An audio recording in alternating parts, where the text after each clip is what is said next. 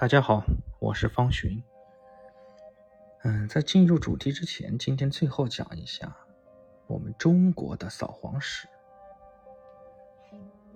在两宋期间，祭业依然是合法的。刘永因为寻花问柳，成为著名的偶像词人，但他也因为这个爱好而绝于仕途。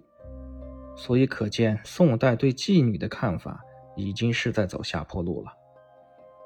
从那以后，朝廷都有明确的规定，官员可以让官妓陪酒陪舞，但是不能陪睡。如果有违反，轻则打你个几十大板，重则就要开除公职。到了明朝初至中叶的时候，娼妓业尤为发达，许多达官显贵不问朝政国事，沉溺于歌舞升平、灯红酒绿。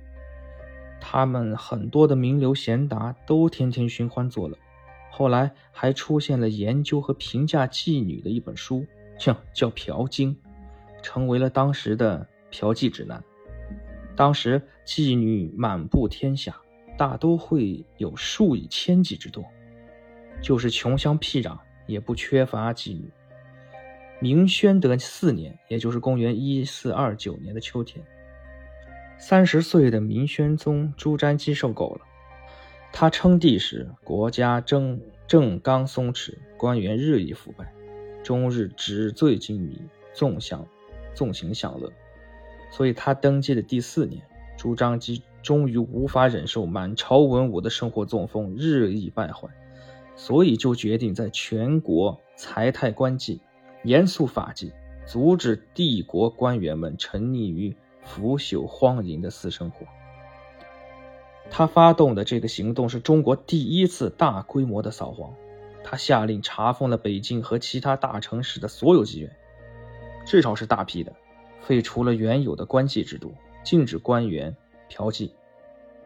但是呢，对民间的娼妓也没有什么限制。他只是为了巩固帝业不被颠覆，官吏不嫖娼。使所谓的父母官的形象更为正面，所以这次扫黄对官员们起了一点威慑的作用。一直到清代，禁娼可以说就是真正的法律禁娼了。尤其是雍正皇帝下令全国废除越级制度，国家不再正式供养妓女，官员官员的嫖妓在制度上被明令禁止。嘉庆皇帝进一步加大对卖淫嫖娼的处罚力度，所以清朝这是也属于一个从法律的意义上禁止嫖娼。到了太平天国的时候，嫖娼是要砍头。太平天国的天王大王们为了防止风俗淫乱影响太平军的斗志，天王。洪秀全就经常告诫军人：“天下多男子，敬兄弟之辈；天下多女子，敬皆姐妹之群。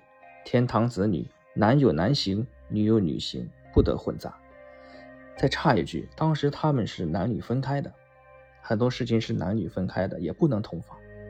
这个有时间的，我们到时候再再去细说。到了民国年间，这个。也基本上是禁止公娼，但是私娼是更加的猖獗。这个在之前我也说过，所以民国那个时候也是极为的混乱，而且是极为的嚣张。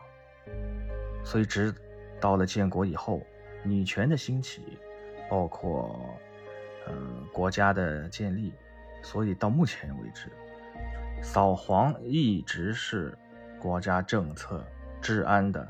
重中之重。好了，今天就说到这儿，接下来我就会进入到真正的内容。中国为什么要扫黄？扫的是什么？